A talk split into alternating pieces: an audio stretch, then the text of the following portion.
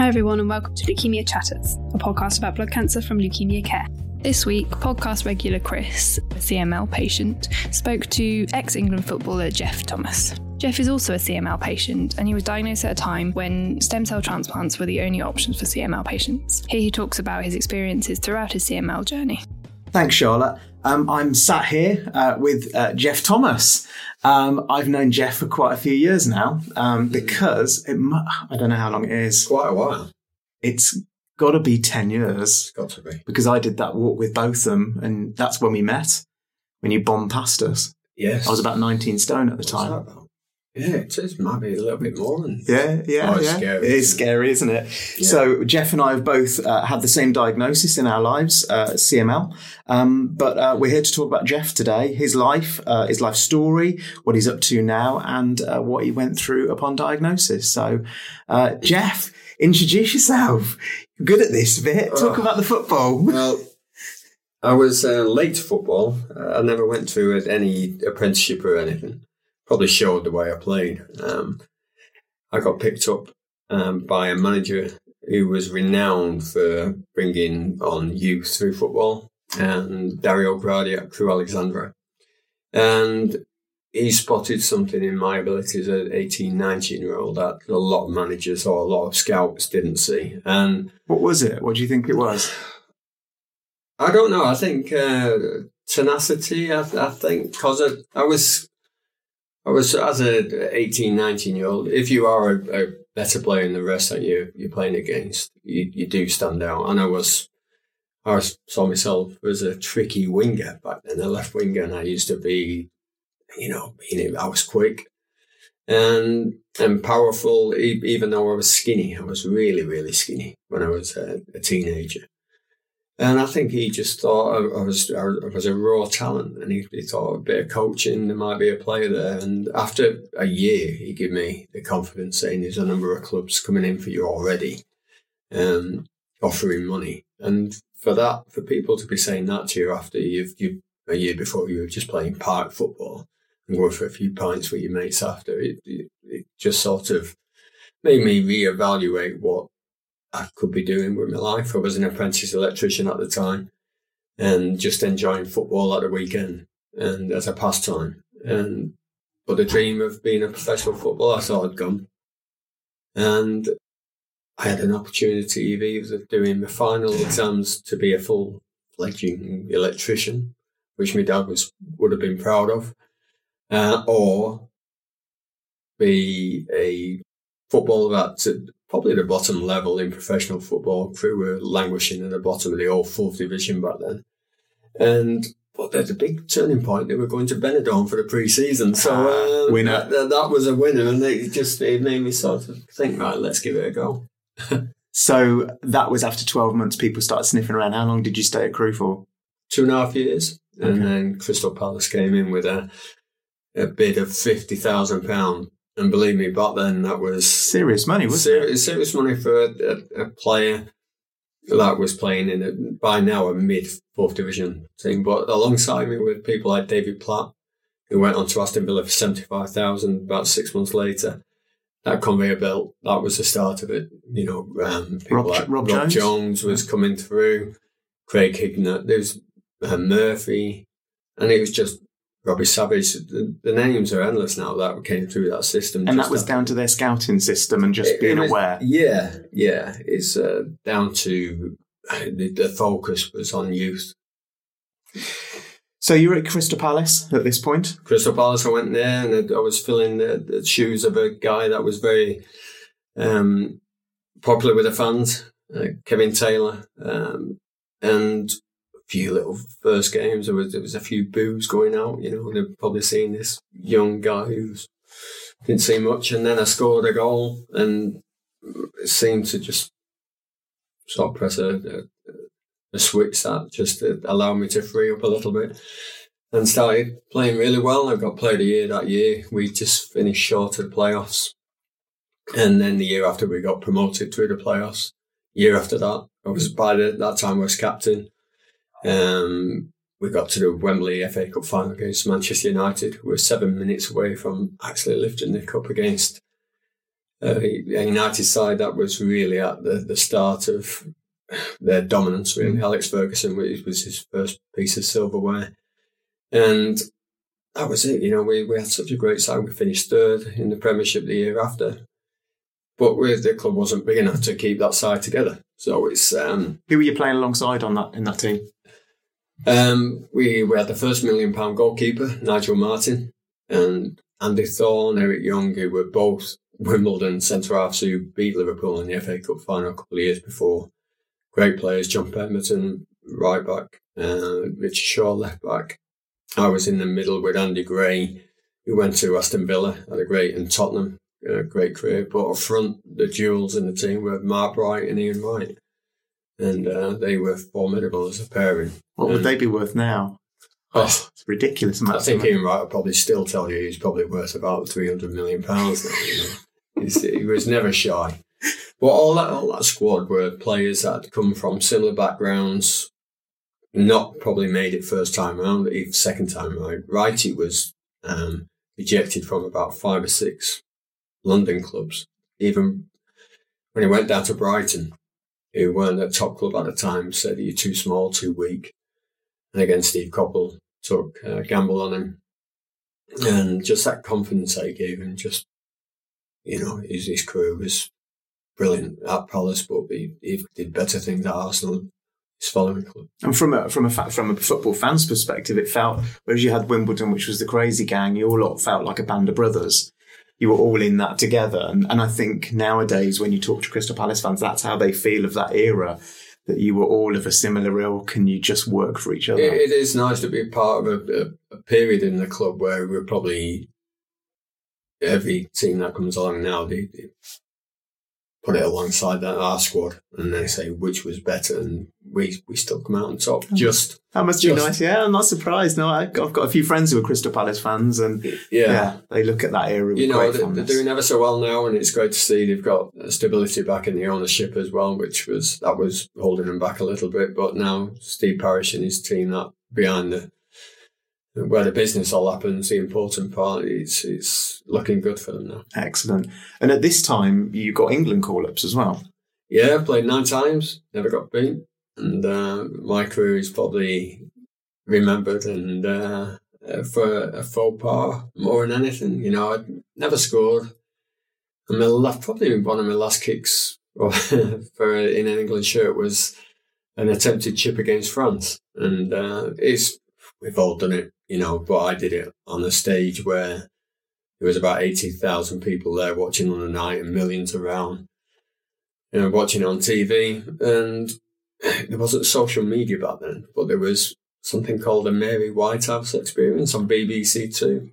Yeah. And I was just berated week in, week out by those guys. And it was, it was good fun. My dad was very proud that my name was mentioned every week. but I was going out, I just wanted to shrink and hide because it was just being, uh, it was, yeah, it was, it was humour. And it, it, took me a while to see that outside of the humour of it all. And, uh, yeah, but it wasn't the worst thing that happened to me, that's for sure. No, no, for sure. And we'll come on to that in a minute. Um, and then you left Crystal Palace at this point, and was it Wolves? Wolves. I, I, should have probably left. I probably stayed at Palace a year too long. Okay.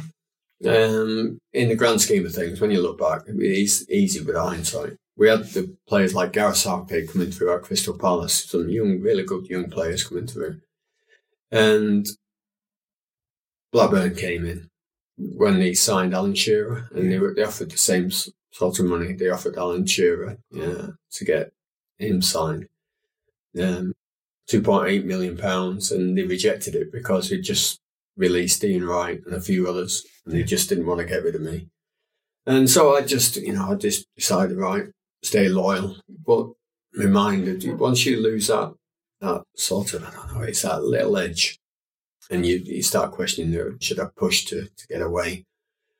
And then with Blackburn doing ever so well, it just sort of. Uh, did that unsettle you in that case? It did a little bit, yeah. It did. I can't hide the fact that it did unsettle me for about six months of that season. And I did battle to get back.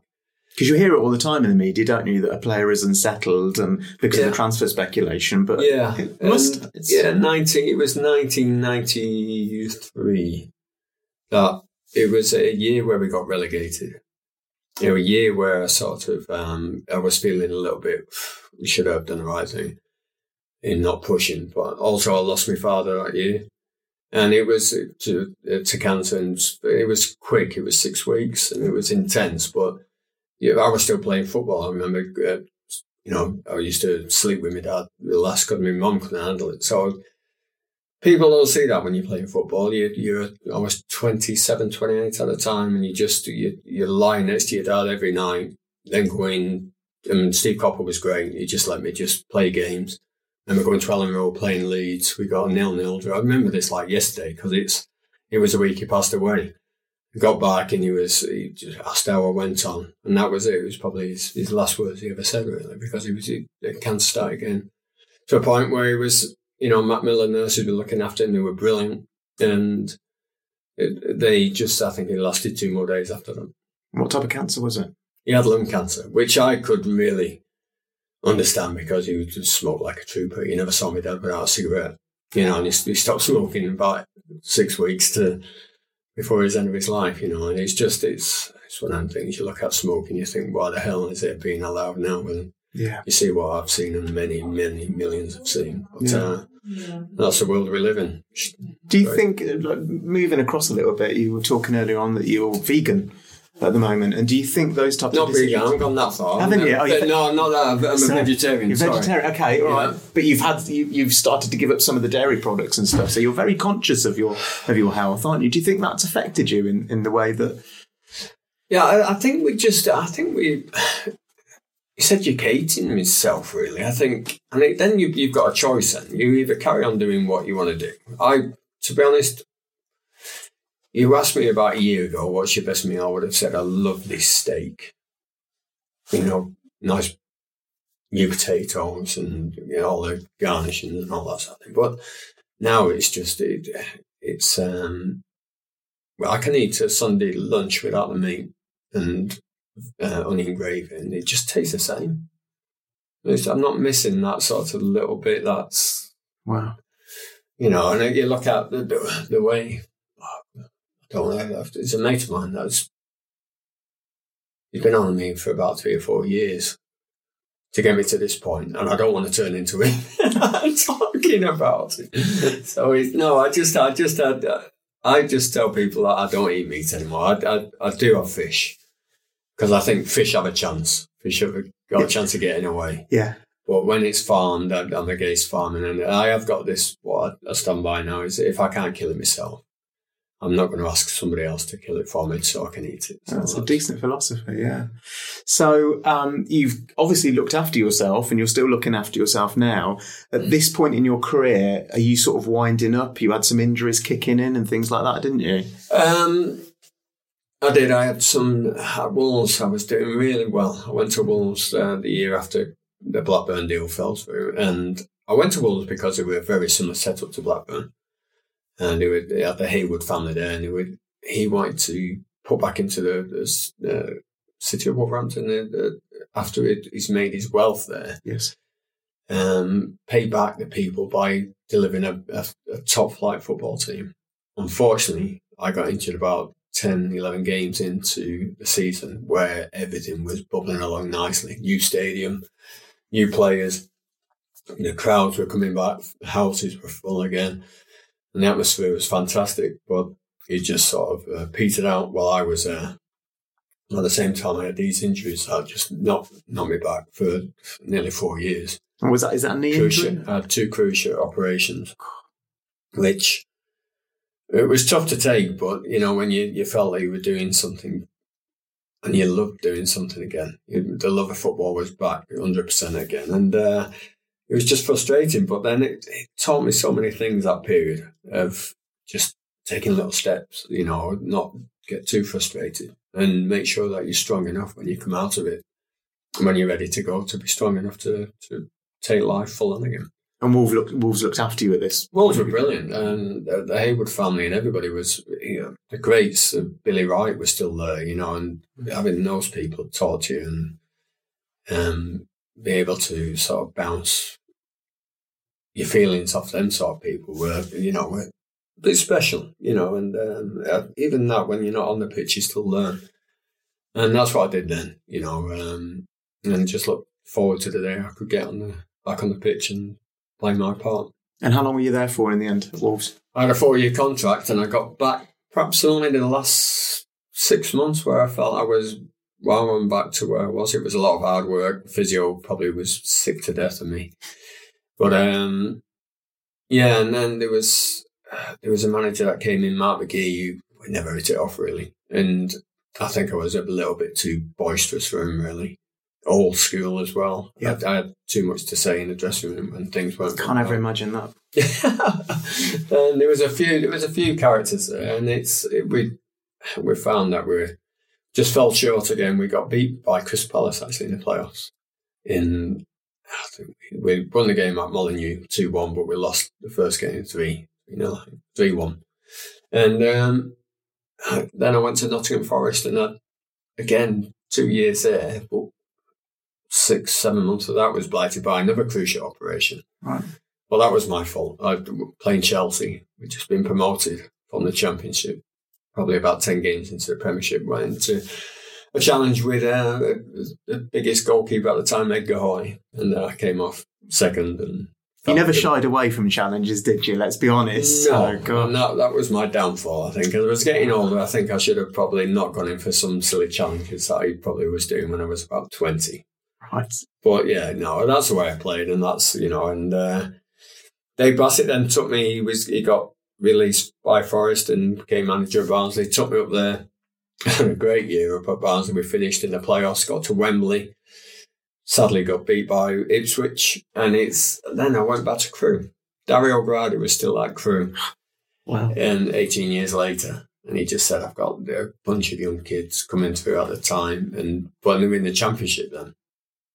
And he said that they need somebody who's been there, done it. You don't have to play every game, but I just want you to be an influence in the dressing room. Went there, absolutely loved my final year of football. Played in the FA Cup, fourth round, on TV, scored a goal, and waiting for one of them silly challenges. Right at the end, they didn't need to. We were four one up, and me knee just went, Ah, it, and I just knew that was it. Just time to have my boots. But I was happy, happy that was it. gosh. So, how do you feel? What was the highlight of the career at that point? Highlight definitely was would have been beating Liverpool four three at Villa Park in the FA Cup semi final Yeah. after they had absolutely demolished us nine 0 at Anfield that year. Nobody gave us a chance. I don't think our manager gave, gave us a chance. He said we, he was quite happy. We were only one and two 0 down at half time, one 0 down. But he did say that if we, this stage of the season, we're fit enough Yeah. we can we can physically outplay these if we were in the game second half, and it proved right. And it turned out to be a classic. So yeah. Fantastic. So we we're sort of closing our um, this part of your your career here. I've got to ask. Um, during your career, you must have gone through a few medicals and blood tests and things like that. Any anything turn up on any of those at all? They were always all clear, were they, in terms of your Yeah. blood counts and stuff? yeah, yeah, yeah. There was nothing. I, what, and again, I, I think looking back, the way they, they do medicals now are totally different to what Yeah. what they do and what they did back then. I think it was my Wolves medical was a guy who probably stretched my leg, see if I could touch my toes and, and not much more really. I can't remember having any blood tests or anything at any. It, actually, there was when I went to Barnsley. Barnsley tried to sign me when they just got promoted to the Premiership. Probably two years before I went there. And they, they did give me tests, but that, that just showed up a few scans, just showed damage to my knees, which I could have told them before they put me in the scanner. And uh, they were just wary of outlaying some money to, to get me there. So that was the only negative I had from any medical. So, no, nothing blood wise or anything like that. Because now we're seeing the likes of Carl Ikeme at Wolves and you know standard blood tests happening. and and Petrov Yes. found out that way. Yeah. yeah, and it's it's. I suppose that's a good thing. We are being diagnosed better, but at that time, Better and earlier, yeah, which is always a help, isn't it? I think any illness, if you, you've got a better chance if you Yeah. diagnose early. Very much so. So you're retired. You're a retired footballer now. What what what do you do when you've when you've left Crystal Palace? Well, I, I had the biggest fright when I got a, a, serious knee injury at Wolves. So I invested in clothes shops when I was 28, 29, and ended up having about four clothes shops around the Midlands. Mailbox, two in there. I had a shop in um, Merry Hill. What are they called? Nichols, I was a part of. Right. And uh, then I had a, a, couple of standalone shops, Armand Bassey and Missouri and Mailbox. And I was just always in, in, interested in fashion, but stupidly I put money into retail and I found myself people ringing me up saying I can't work tomorrow and tomorrow is New Year's Day in Merry Hill. And so I found myself working New Year's Day and and things like that. And again, it's, it's lessons to be learnt and things. I'll never go back into retail, not with my own money. But I love parts of it. The glamour part was going off to Milan and different places buying clothes. I can see the attraction there. Yeah, yeah. it was very, very good. I actually went to, uh, it was it Cavalli, Roberto Cavalli's 50th birthday, which was bizarre. Bizarre. Where was but that? That was, uh, that would have been in uh, Milan. But that was going on to my next chapter, that was probably one of my first signs of what was ahead because um, I think it was one of the, the, big fashion houses put on like an afternoon of going in a health spa. They had their own health spa behind one of the big shops they had. And I had a, a lymphatic massage. And then that night I thought for the first time I'm going to have to call an ambulance because I was in so much pain in my stomach. Didn't know what it was, but I felt like there was a sponge inside my stomach. I could actually feel it sort of underneath this rib, sort of. That was your spleen? It was my spleen. And I found out it was eight times too big. It was engorged with. Well, that I didn't find out because I just ignored it the day after I woke up feeling fine. I remember I put Gladiator on my laptop and I just fell asleep watching Gladiator. And then that, you know, woke up feeling, oh, all right, just a bit tired, a bit because we're stupid blokes, aren't we? Ultimately, with things like this, you know, it's like, yeah, there's something yeah, wrong, but yeah, I'll be all right. Tomorrow's another day. Yeah, everything's great with hindsight, isn't it? Because every single symptom that's written now, I had night sweats, actually wet through, absolutely not just a sweat. It'd be absolutely, you know, I'd have to towel myself dry. I'd stand up and I was dripping. Yeah. And then it was only Julie, um, my wife, who just was fed up with me moaning about this and the other. I was getting fatigued. I was losing weight. I was full time training. And I never lost weight, you know, the way I was losing weight only a year before. And it was just felt, what's going on, you know, because I put on quite a bit of weight when I first finished and then just suddenly dropped off me. So there were all these signs there. And eventually Julie just said, right, yeah, made an appointment for the GP nine o'clock in the morning, go there before going to work. And I did. And Frank Taylor, a name I won't forget, uh, he's retired now, Frank. And he looked at my uh, folder and opened it. And there was one page in tonsillitis back in when I was 11 or something. So I really don't go to the GP much. And I said, no, no, no need to. And he just, he, we had a bit of fun. And then he, he asked me questions, and then straight away he got a little bit serious. He said, right, okay, then I felt my stomach. Just need some blood tests. And do you think he knew at that point? Yeah, he did know. Yeah, he told me he did know. But and and he said, uh, "We'll get these back to you in maybe two weeks." And I think, like many people I've met in the past, our stories are all very, very similar. You get a phone call saying, "We need to see you straight away." And that was it. You, I was on this. I always look back now. It was like being put on a conveyor belt of complete blurred memories for a while until you slap yourself and start listening to what needs to be done and how to focus your mind on how you're going to get through this and if you're going to get through it. Because I even accepted that because my girls were 10 and 7 at the time. I even accepted that because um, chronic myeloid leukemia back then, you, you do the thing, go on the internet, and you look at the prognosis and what's your outlook like? And the outlook for CML was wasn't great. It was five years at best. Did you know anything about it when when No. they told you? Nothing No. at all. I, I got involved with because my dad died of cancer. I got involved with the Anthony Nolan for some reason. They were at Nottingham Forest, and because I was captain there, I got all the players to turn out for an Anthony Nolan uh, day of, you know, being swabbed, or I think it was even pricks still giving uh, blood tests then. Yeah. Uh, a little prick in the thumb, and then your blood would go off, and then you'd be on put on a database. So we all felt great at that, and that's the only time I've been involved with any sort of blood cancer, um, but didn't really look into it with any depth. And and then when I was diagnosed, it was my goodness. And then, I, like I say, I was looking at this time, and then my first blood test, my white blood cells were so high, and they mentioned this accelerated word. So I went on accelerated. Okay, accelerated. You're in the accelerated phase. You could only have three months to live. And I was thinking. And then the next day I went to see this fantastic guy, Charlie Craddock, Professor Charlie Craddock, who was more nervous than I was seeing him because he'd never sort of treated a football player or a sports person before. And I, I laugh now, but he was he was all sweaty. He was he looked more ill than I did, and uh, he just said to me, "Listen, you you're not in the accelerated phase. We're going to sort that out. We're putting on this machine."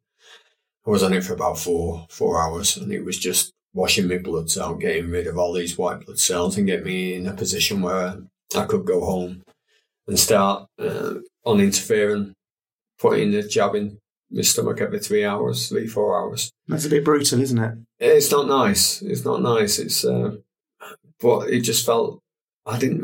You know, I, some people ask questions, don't they? I, I, I just put my faith into to these guys. And Charlie is because I've been under Charlie as well, Charlie Craddock, Yeah. and, and there's something about him that you do just put your faith in him, don't you? Yeah, And and his team. you know, you don't get second chances with this thing. But if I did, I would ask questions a lot more now because I think it, by it's only by chance that I had one of the best people, and not just in this country but in the world, treated me. Yeah. it's just by my postcode more than anything. But I was in. It was. It's sad to say, but if I was living in somewhere like Stoke back then, perhaps the, the illness would have grabbed hold of me um, more and not being diagnosed or not treated the way I should have been treated.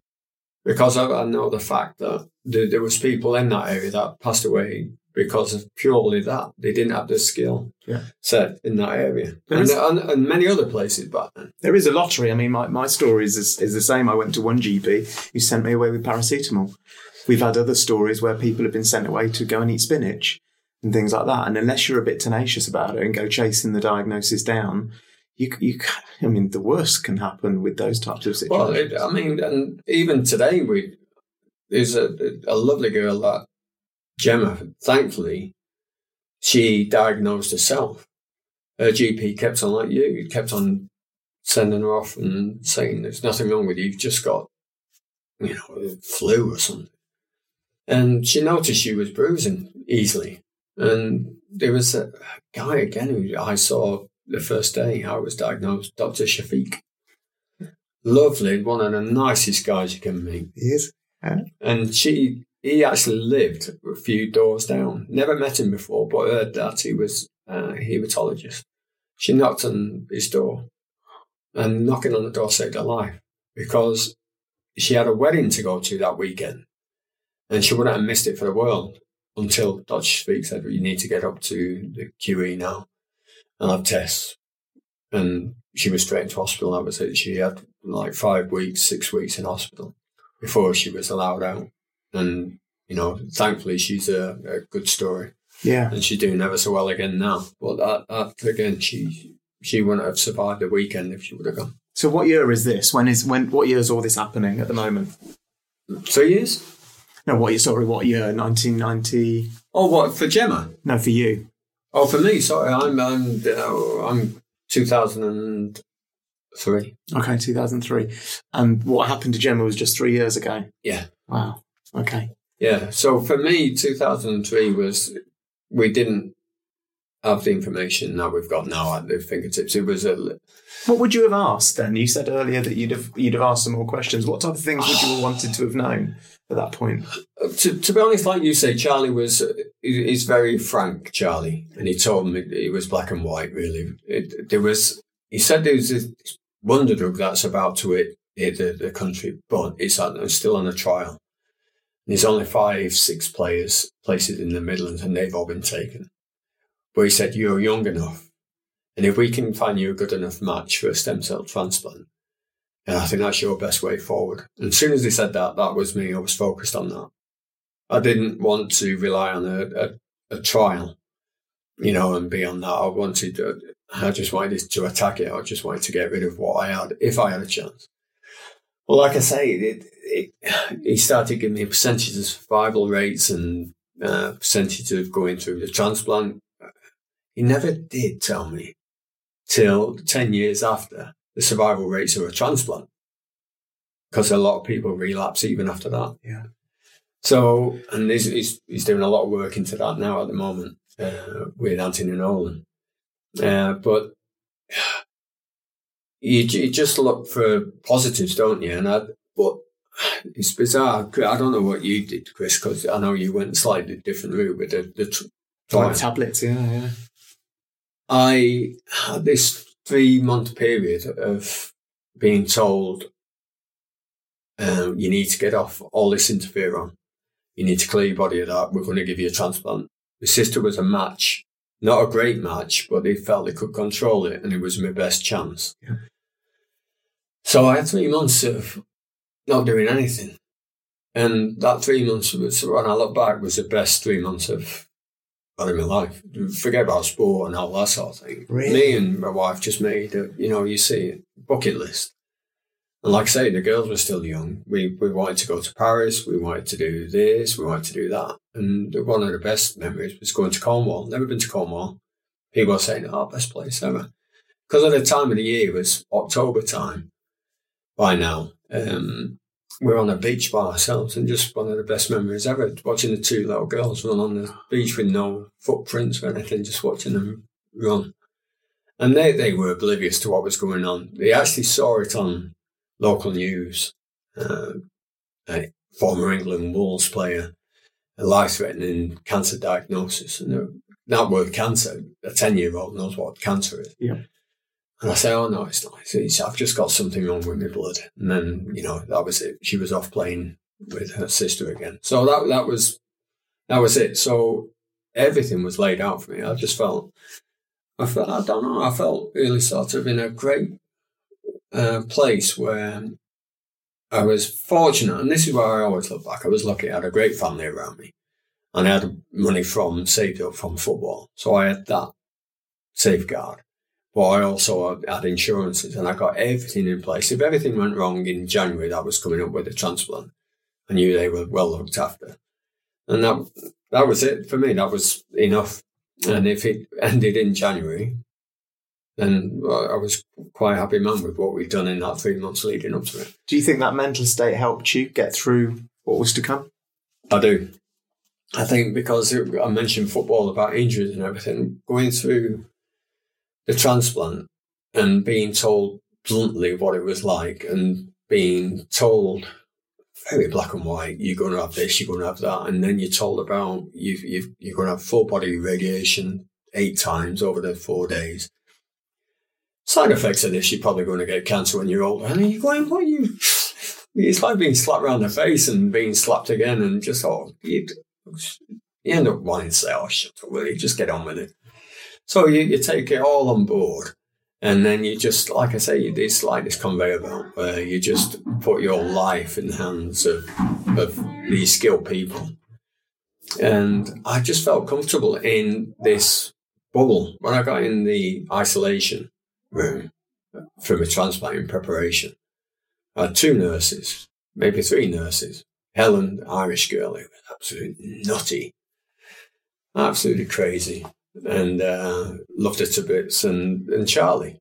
And they were the only people, and Julie, my wife, who came into the room. But that was my it was my comfort blanket, and I just felt really safe there, even though they were doing the worst to me. Yeah. They were, you know, giving this radiotherapy. Really, and Charlie said that because I was still, I was 38, I was still young enough, and for him to really sort of go heavy with the radio, radiotherapy and chemo before to get me prepared. Um, I felt there was one night I felt oh, that's it, that's enough. I've been sick all day. No, and it's hard to describe to people how sick somebody can be. But it was just I couldn't stop being sick. It was just like were, the nursing in like a conveyor belt with trays going like you know, and it's it's and you end up sort of laughing with these people because you because they're going through it with you, and you just you want you don't know where to cry, laugh, or whatever, but you get through it. Okay, so this was all in Birmingham happening at the moment in Charlie's clinic that you were having all this treatment. Yeah, I mean, he just built, I think, about twelve rooms, uh, which were posts supposed to be the, the, the latest sort of technology, the best air conditioning to keep the air fresh and everything like that. And that's the reason why we delayed it. There was two reasons actually. One, I could have Christmas with the, the family, and then January is what that's when these new rooms were ready for for going into. So I was felt like I was going somewhere. I was if I'm going to get the best treatment, this is a place. Well, they didn't tell me they, there was no TV in there because the electrics weren't finished. They were rushing everything through. So five weeks in isolation, even though three weeks I thought you're in a complete stupor from everything that's going on. Two weeks, you're just bored solid. So yeah, I had nothing to do because mobile phones were rubbish back then. Nokia this and Nokia Yeah, no iPads or anything. Nothing like that to play with. No, ah. so it was, yeah, it was. So, at what point did your sister become involved? When what was the process that involved her? my, my sister got involved in probably late October. She had a test, and when it came back, she was good enough. I didn't know at the time. This became a big issue where she actually, I've, I've not actually spoke to her about it because it, I don't think she'll listen to this. okay. She actually, um, she rang Charlie up saying, I'm not sure I can do this. And so she did ring me up once crying, saying that I'm going to kill you. It's going to be my fault if this doesn't work. I said, Oh, don't be daft. You're the one that's giving me a chance. But I said, Listen, if you don't want to do it, tell me. I can go on and register and then see. Because Charlie's got everything under control now. I've got time. Um, but she, I think she thought about it, but she, I didn't know. But I do know now that she um, had real, real problems mentally. She was time off work. She was a nurse. So she knew all the side effects and all what was going to go ahead and what was in, in front. And she just didn't, literally that, she didn't want to play a part in killing me. And but ever since then, I've been paying back every single day that she saved my life. So it's great Christmas presents, I'd imagine. Oh, and yeah, yeah, yeah. I've got an issue. I, I need to. Uh, yeah, yeah. There is a knock-on effect here, isn't there? That I think sometimes it's all very well you coping with it because it's your bubble and you can get your head right, but the knock-on effect with friends, family, donors who are family, you know, it's it's, it's like it's like anything, Chris. I, I think you you'll be exactly the same. It's rather me going through it yes. than anybody else. But the, the people around you are the ones that are suffering maybe more because you you've got just you're focused on one thing, one thing alone is just getting better. Your your immediate family, my wife Julie had the issues of bringing up two girls at the same time, as well as you know me saying, "Oh, don't go home yet, just sit down a bit longer." So it was only after that I came out of isolation and got home. I was still bedbound, but there was a knock on the door, and Julie was busy with a girl. So I went downstairs, and there was two policemen at the door, and they said to me, um, "You own such a car, blah blah blah, registration." I go, "Yeah, yeah," and he said, "Well, it's been seen driving away from a petrol station without pay- paying for the petrol." I've gone, well, I've not been in the car today. Um, and obviously I was like skin and bone, you know, you, you look like everybody who's gone through that looks the same. Yeah. You look like a typical cancer. There is the famous photo of you lying in the bed with no hair and stuff. Is it, was that around about that time? yeah, yeah, and it was there was a there was a guy that the first day I was diagnosed, and the first day I was in the hospital, uh, that I looked across and I saw this guy who looked really poor. He was green, and Charlie said you should go and speak to him. Adrian, his name was, and he just had a transplant, and he had CML. So I, I knew I was going to look like him one day. So I was looking like him this day. I answered the door. Okay. So they, they, the policeman looked a little bit shocked anyway, I'm sure. But I shouted up to Julie, Have you been in a car? And she was going, No, I haven't. No, no, no. And then I, I, I could hear her go, Oh. And she came downstairs and then said, I did. And, and she said, uh, Did I not pay? And she said, I've been there. She couldn't even remember being there. She'd done the shopping and filled the car up after. And she, we laughed about it until I shut the door and she absolutely broke down. And I think that was the first time she's shown any sort of emotion. She was just, you know, deadpan, looking after me and making sure everything was fine with me. But, it, and that was the point where I realized that she was, you know, going through it just as much, if not more, than me. And yeah, yeah you, you do. And it's all right saying it's, I'd rather be going through it and all that sort of thing. But um, that made me really realize that people do suffer a lot more because they feel helpless, some of them. Yeah. They, they just feel like, and, and a lot of your friends. And see, I was different as well. I was very fortunate. Football is just a sick sense of humour. So I'd had phone calls off mates and they'd say exactly what they were thinking, you know, but people don't know people who were away from football didn't know how to approach me and so they didn't some didn't even get in touch until I was starting to get better because they didn't know what to say but you know football humor is dark and you know people saying that uh, kind of you've got size eight feet on you can have your football boots because you won't be using them again you know and all that sort of thing it's just your clothes shops have you got your black suits because you know your funeral's going to be in a couple of years it's just sick well, it, it, It's a coping mechanism, isn't it? it is, and but it, it is a humour that uh, it's a humour. Nurses are the same. I had I had friends that my relationship fundamentally changed with them when I was diagnosed, even to this point now. So that's happened to you. What would you say to those people now? How you know if if someone's diagnosed close to them, how do they deal with it? I, I think what I would recommend is ask the questions that you want to ask. Don't you know if you don't be scared of asking something that you think stupid, because I think people are scared of asking the obvious. There are no stupid questions with this, are there? And one thing that irritated me more than anything else, oh, you'll be okay. Uh, you know, as they, as they leave you, because you walk away and you go, oh, listen, I don't know um, if I'm going to be okay. How do you know? You know, so it's. I think it's a case of just being honest and just being. Even if you go up and say, "Listen, I don't know how I'm going to talk to you. I don't know what." Just be frank and say that, and then you can open up a dialogue between yourselves, and you find yourself you you open up that you know the, the, the patient's friends and family open up to to helping more by doing that rather than staying staying away and keeping everything away from from the friends. So So from the point that you were admitted into hospital in the January to when you're when you're home, what time span is that? How long was that? I was five weeks okay, and then you're back home. back home, but then I was in probably in bed for another say about four weeks, but feeling cold. And then steadily, just slowly, just start feeling. No, I wouldn't say I was normal for quite a while after. You know, it's uh, it, that your taste buds change.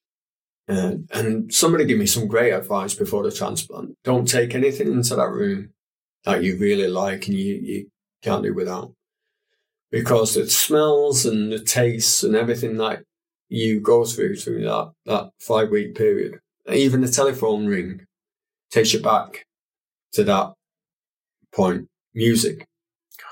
There's, there's certain songs that come on the, the radio. I switch off even now. It made me feel sick. Really bizarre. Crikey. So that is that just a cope again, another coping mechanism of moving through life and just dealing with those, or are you protecting yourself at the time of the? I think it's, it's a protection. It's, it's, it's listening, listening to people who have experience, who've been through it, and then just taking on board. I'm not, and it is a case that I used Dove non-scented uh, body wash. I can't have that. It smells of something now that I can't.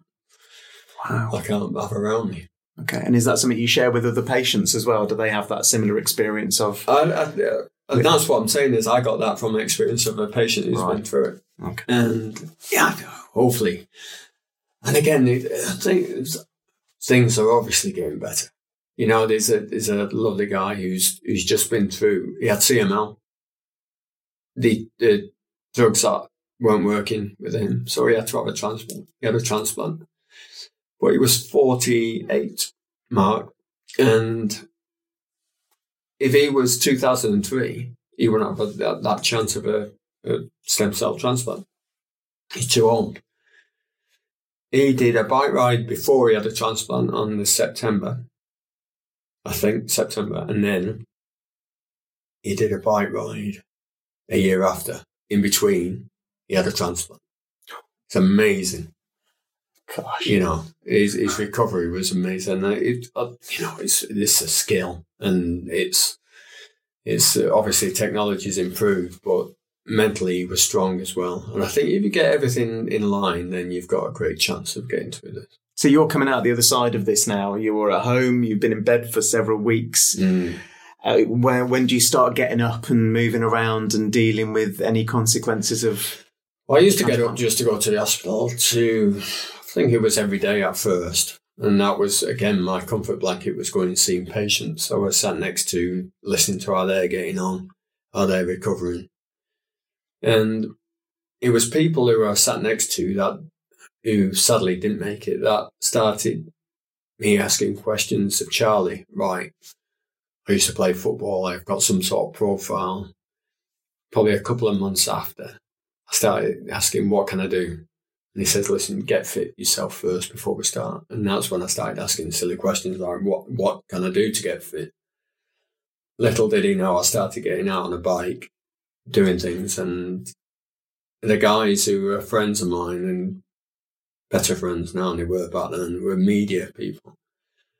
And they started, I read this book of uh, this cancer survivor, Lance Armstrong and he was a cancer survivor to me then. He had a great story about being a sports person and used, he asked questions about getting the best treatment so he could uh, ride again.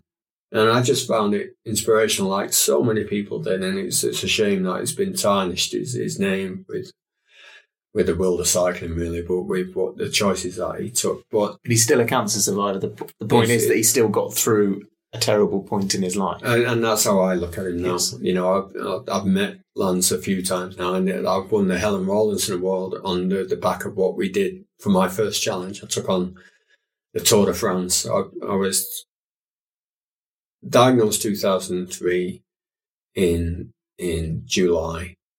I went into remission in January 2005.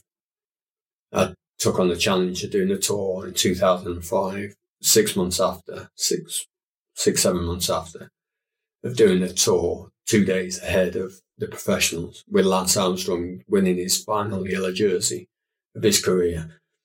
And then won the Helen Rollason Award on the back of that. And he presented the award to me on the BBC. So it just, it just felt like I was, I was never going to be a Lance Armstrong raising the, the amount of money he did. But I felt I could raise awareness for people with blood cancer with my story. And, and, and I knew because I was trying to find positives and there weren't that many positives back in 2003 when I was diagnosed. I was on a, actually on a cancer chat, um, on the laptop, just typing away, asking questions of, on, on, I forget what the, the Onca chat or something it was called. Okay, yeah. And there was American people and British people were coming into this, and I felt great comfort in that actually talking to people. And and with that, when you're on such a platform, you have to listen to sad stories as well. and that that becomes a fact of life that people don't make it. And I, I just took positives on anywhere I could really, and I think. And this is the, the thing now. We've got great opportunities now of having more information out there and positive information and better information that's going to help people get through what we went through back in so many years ago. Yeah, I agree. I think everything is getting better, and it's should be so much more positive about it. And what we we should endeavour to make it better for, for patients who are being diagnosed now. We're certainly in a better position to be able to help them for sure. And you, you, kind of wonder what it'll be like in 10 years' time as well. So, well, yeah, I, th- I think uh, what we've seen over the last 15 years, the acceleration in, in the way people are treated. And like, say, Mark, you would have been told to go home and probably we've done enough. You know, you're 46, 47 now. We, we can't put you through the treatment because it was too harsh back then. But now we, they found ways of doing a transplant which isn't as aggressive and, and with better uh, support and better drugs, better, better, better everything. We, people are surviving this even more so. Yeah, and we'll touch upon that in a minute at what things are like now and what you're doing at this moment in time. But from from 2003, when did you do the tour for the first time? It was obviously 2005. 2000, so in in like two two years, two and a half years. Yeah.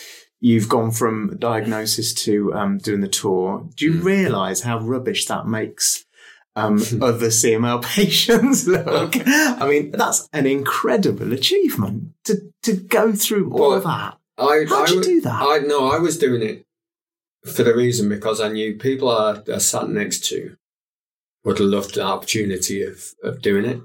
And I just felt, I, I felt I had one opportunity to, to raise awareness and raise money because uh, Radio 5 were ringing me every day and again, social network wasn't out there at the time. 2005, there wasn't a case of tweeting something or getting the message out there. So Radio 5 were brilliant. They were actually allowing me to have a rest to, to do interviews every day to say what we're up to and where, where we're getting to. And, but when we got back, I felt it was a start rather than me finishing something because all of a sudden this awareness was building up. Yeah. So I went back to Charlie. Right, Charlie, what's next? What what really needs to be done? Because we've raised we raised about a quarter million pounds first time round. So as you're cycling up up these hills and and mountains and things like that, that that's what's that's what's driving you. You you you know the, the conversations that you've had with other patients, mm. and you you clearly know inside you that there is a mission here. Did that did that have, yeah, is it a calling it, for you? It is, and I always relate to one day, stage 18 of this tour. It was up on the highest mountains in the, uh, in, it's called the Galibier in the Alps. And it was uh, three big climbs before this. And then it was beautiful at the bottom. It was 28 degrees, gorgeous blue skies. We started going up these climbs. There was four guys with us, like I mentioned before, but four journalists, all very sporty, all very committed to supporting me. And but then we decided on mountains. Go, you had to go at your own speed. So one by one, they started going off in front of me. I was going up these climbs, up these corners. We couldn't actually see the mountain until we turned right. And I was always starting to feel fatigue. We we're probably 120 miles into this ride, this stage like I say, it was stage 18 where it was really, really tough anyway. And I was just going about to it, enough, only a few miles an hour to quick enough to stay upright. I had the support vehicle right behind me. And my last mate, Neil Ashton, who tried to stay with me going so slow, just said, listen, I've got, I'll meet you at the top. You've got a couple more miles to go. And by this time I was, I wanted to be by myself. I had the support car behind me, which I knew was there anyway. But by this time, I was by myself. I, it was starting to get cloudy. The rain started to come down. We got near the top. It's so high. It started to snow. It was just, it was minus three at the top. And I was in tears. But what was keeping me going was there was a guy called Mark it's a girl called Claire, and there was these people that sadly passed away. That just were with me. It just, I felt if I can't do this, you know, and I was weak as anything. Well, as we got to the top, Neil was there cowering behind a rock waiting for me. And we just set off over the top. And as I went over the top, I went, ah, stopped because it was that cold. I was going to kill myself. I couldn't feel anything. I was emotionally drained. I was physically drained. So I jumped in the support vehicle and all the guys took their clothes off. So I was looked like a Michelin man. I had all their clothes on. I had socks on my hands. And we started going down this descent, which was again about 20 miles long. We got halfway down, sun came out. It was again bright blue skies. And I had this one of these moments where you think, my, I've just done something there that is like my whole, like the old life had gone. And this new chapter, in this new stage in my life is, is about to start. And then I, there was a, a girl just stopped, waved us down. And um, we only had about 10 miles to go, but it was all downhill, so I was quite happy to stop. And uh, she said, Oh, I've been waiting for you ages. I saw your team go through a couple of hours ago, uh, the, the league car. I said, Oh, yeah, yeah, I've been struggling up that bloody thing back there. And she was a haematology nurse. And she just said, I moved here and I've been a nurse for many, many years, and what you're doing is, is amazing. I just thought, oh, man, this is great. Just little reminders like that are just must be the best bits. Yeah, when when we got back, but like I say, when I got back, I, I felt a little bit empty because I got all this credit. So, and I knew that so many people would love this opportunity. I, I did it again in 2007 with seven cancer cancer survivors. And we made a little documentary and it was great fun. Again, we raised money, but the awareness was still building up. Yeah, and that, that was it. And the bike has since then has been a, a part of, uh, pardon the pun, a vehicle of raising awareness and bringing people together because you can bring really healthy people, really fit people alongside people who've just been through treatment on a bike and people who just want to help. And you say to them, get on a bike, let's just, let's have a bit of fun, let's go and have a ride and we'll support each other. And that, that's, it's like any anything where there's a team involved. You find you've got leaders and you've got stronger people, you've got weaker people, and if you do it together, you get to the end and you feel the benefits of that. Yeah. I know your story and we've talked about things like this, but every time I hear you talk about that, it just blows me away. And I just think it's, I just have to say, it's just so inspiring hearing that stuff. Um, you're bloody amazing. No, really. but, it, but it's, it's, you know, it's, there's still things to do, and while there's still things to do, you feel like you've not done anything. No. So you've done more than most, mate. Yeah, but there's an end game to this as well, and the end game is like eradicated blood cancer, and is this isn't me talking. This is scientists, and this is uh, professors out there that saying this potentially can be rid of in the next 10, 15, 20 years. Now, the last 15 years, we've, we've seen chronic myeloid leukemia not be the killer it was back in 2003 for sure. Yep. And now we've got uh, uh, these cupboards full of knowledge that are just being allowed to open up to benefit patients now in various blood cancers. And I think the understanding is there now. And it's just finding uh, the right way to get it to patients ethically, and you've got the skill set to deliver it properly. And then you find that patients will benefit from this so much quicker. And that's that's why I've been heavily involved in in funding and Charlie's vision of having this program where it brings in a population that's big enough to do clinical trials at a rate quicker than anywhere else in the world. And all of a sudden the UK becomes an attraction for big pharmaceutical companies to invest their latest products. And that's what we've found over the last 15 years. We've proven that this works. We've leveraged over 250 million pound worth of free drugs into this infrastructure. But there's still things to be found out. We this is this is the work that you're doing with Cure Leukemia, isn't it? Well, Cure Leukemia set up probably same time I was diagnosed. Little did I know, but then I became a patron of them pretty quickly because Charlie, obviously, he was the one who set it up. Well, Charlie knew that Joe leukemia wasn't big enough to do the work that he, he wanted to do, but it, it was a proving ground.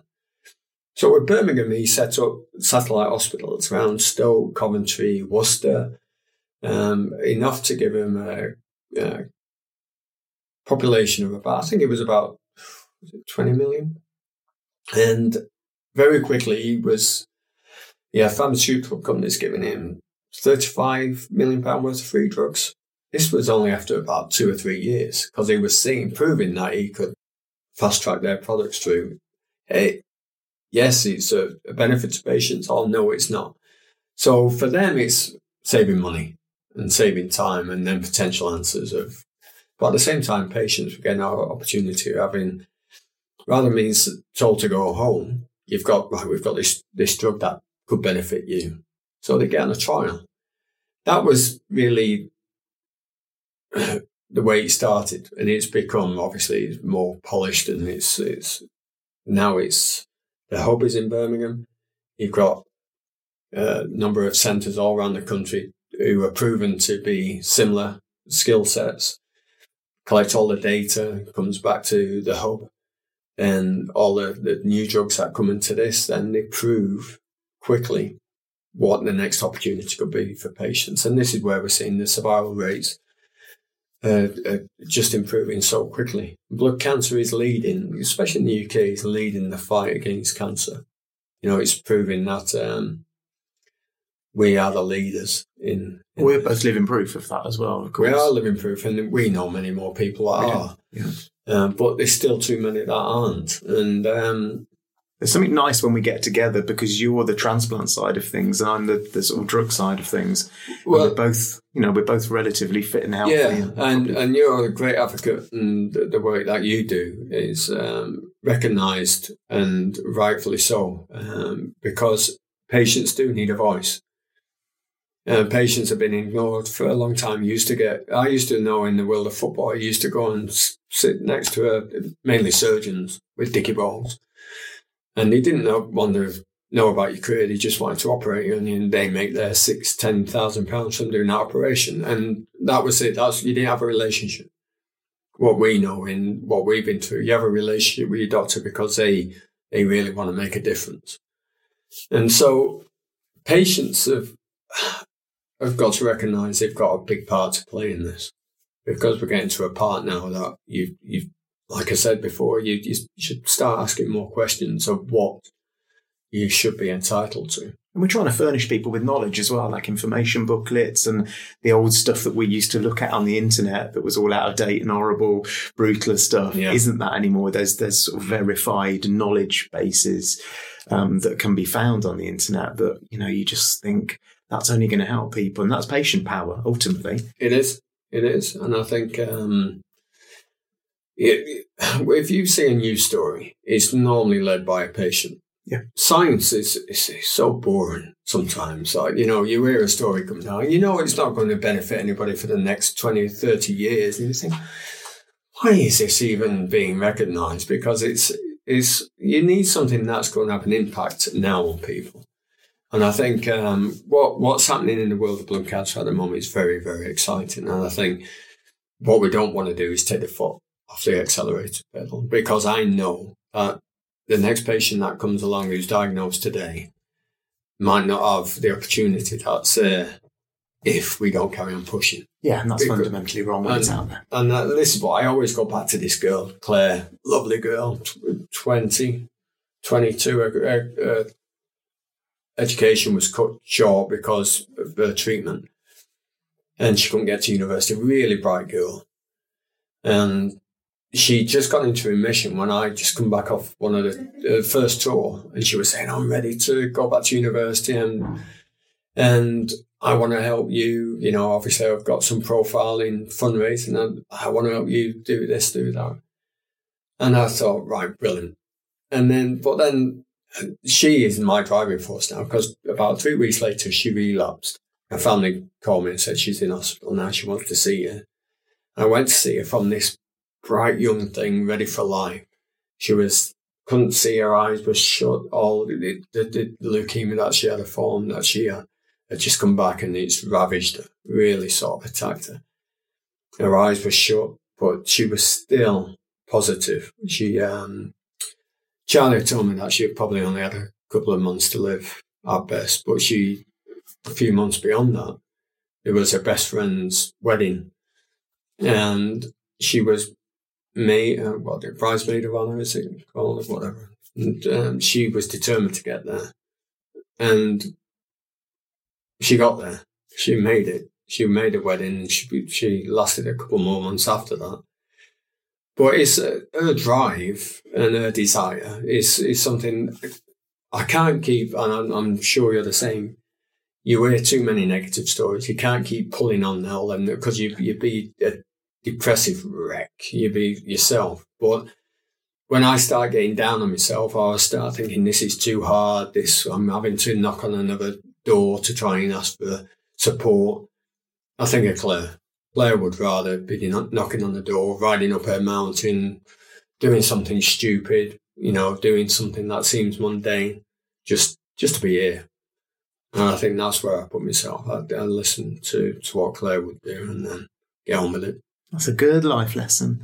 And and how about your your health at the moment? How are you? Has it, how has the transplant affected you? Or years later, you?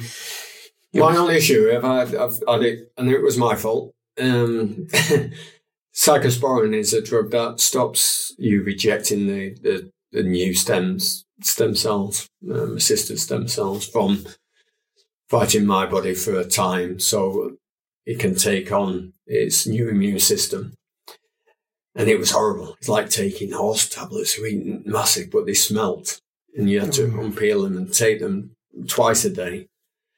And I remember having a meeting with Charlie. He said, "Right, you've got to a point now. We need to start taping you off this cyclosporin." I went, oh. I said, "Well, I stopped them a couple of months ago." He said, "You idiot!" And then he said, "This is going to cause you issues." So yeah, I had a bit of graft versus host, and which I, the only thing I have now is I can't produce tears. Mm. So it's, it's but you're not using the drops anymore because you used to use I am, drops. Oh, I've, like I said, I've been here on the scooter, and I do. It's bizarre. On a pedal bike or on a scooter, it, it somehow puts moisture in my eyes, so I don't have to use them as much. Right. So um, yeah, it's uh, so that's the only downside I've got. And you are to blame for that. So and it's me to blame yeah, for that. Yeah. yeah. So it's yeah, I can't sue anybody.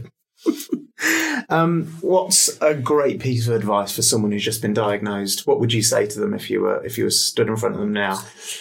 Um, I would say it's very very difficult to take everything in. Um, go and listen to all the advice you get from your, your first point of call, which is going to be your doctor, and record what he's saying. That's what I would have done if I had that opportunity to do that again. So I didn't have to keep asking questions over and over again. But then just being in a positive frame of mind, I think helps so much. And surround yourself with things that are positive. I think it's a dark place and you've got to recognize. I, I think like I mentioned before, when you're diagnosed, we have all got the same story.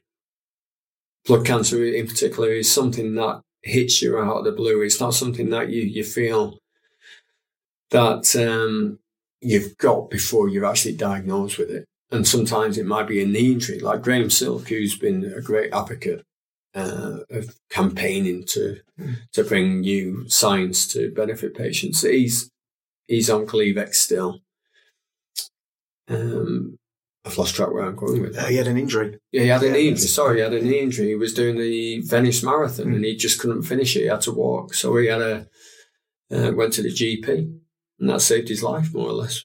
Going to that GP, he recognised straight away that he, he needed a blood test. So, yeah, it's and that's what I'm saying from experience is that people have got a very similar story. So listen to them stories.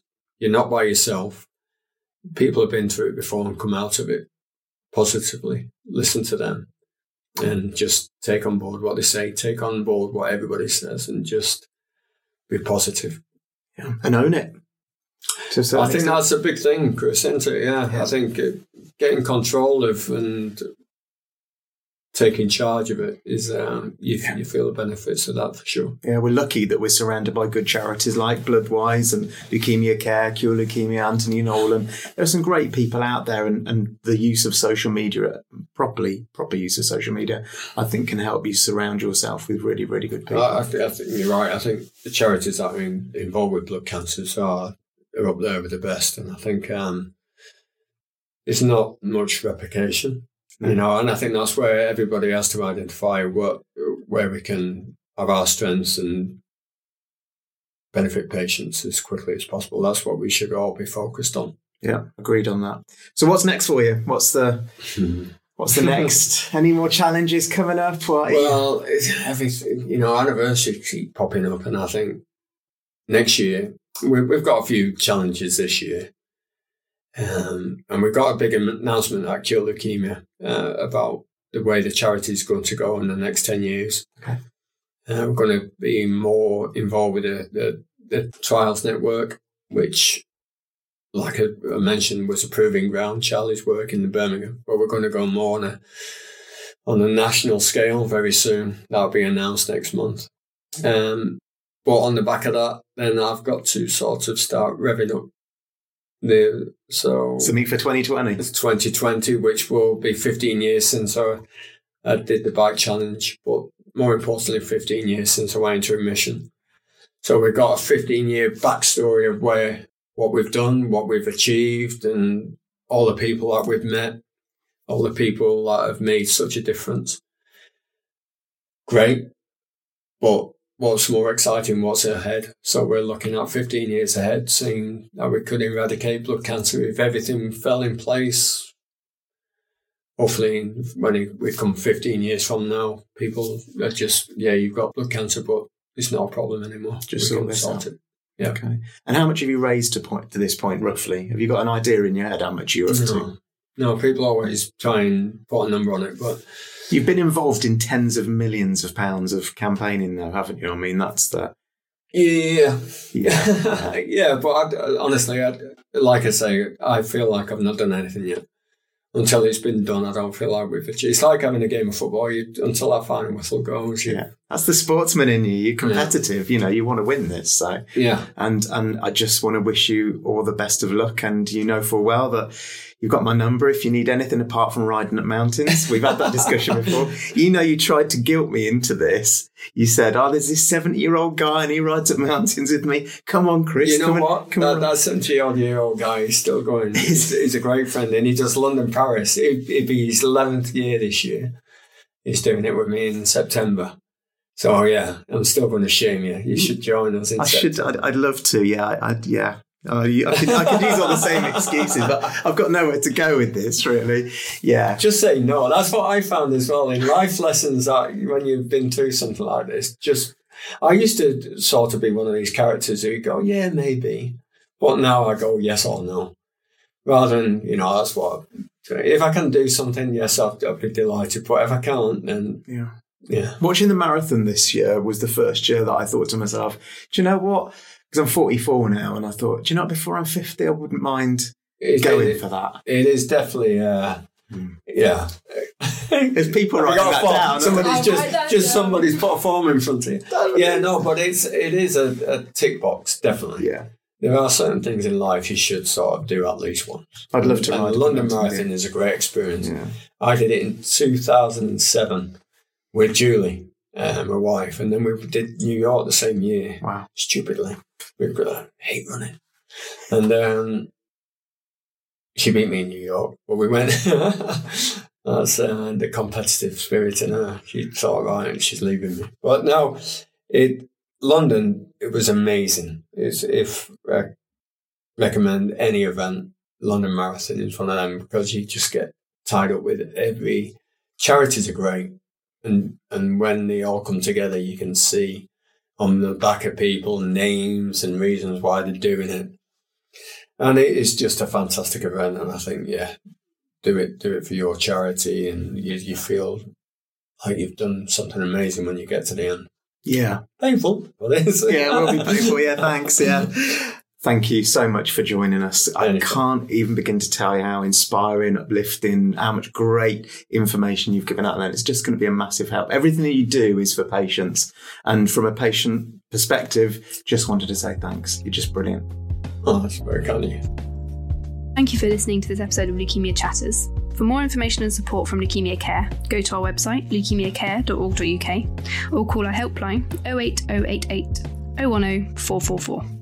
See you next month.